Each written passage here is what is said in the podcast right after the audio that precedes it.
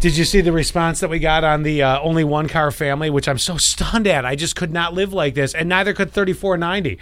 I did live like that for a short time after I was in a car accident. Okay, that makes complete sense because you mm-hmm. didn't have the second car at that time. I went insane. I lived out of the country. I will never do it again. What, living out of the country or going insane? No, they lived the out in car? the country. Oh, out So in the country. they probably So, out, lived out of the country. I, I got you. They probably lived in beaver dams. They weren't buying anything. So whenever they needed their significant other's car, it was like, well, I guess I'll oh. wait till I get home from work. no, no, no, no. That is not going to happen.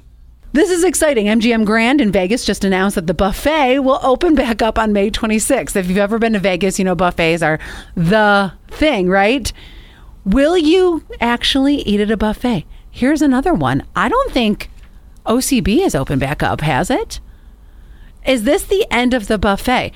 Here's another one, and I'm not sure on this one, so you guys can answer this for me. 844 44, keyword sass.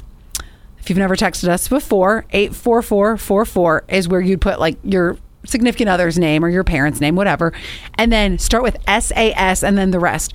What I want to know is even Chinese restaurants, have they gone back to buffet? I, NN was like the Corning one that we always used to go to.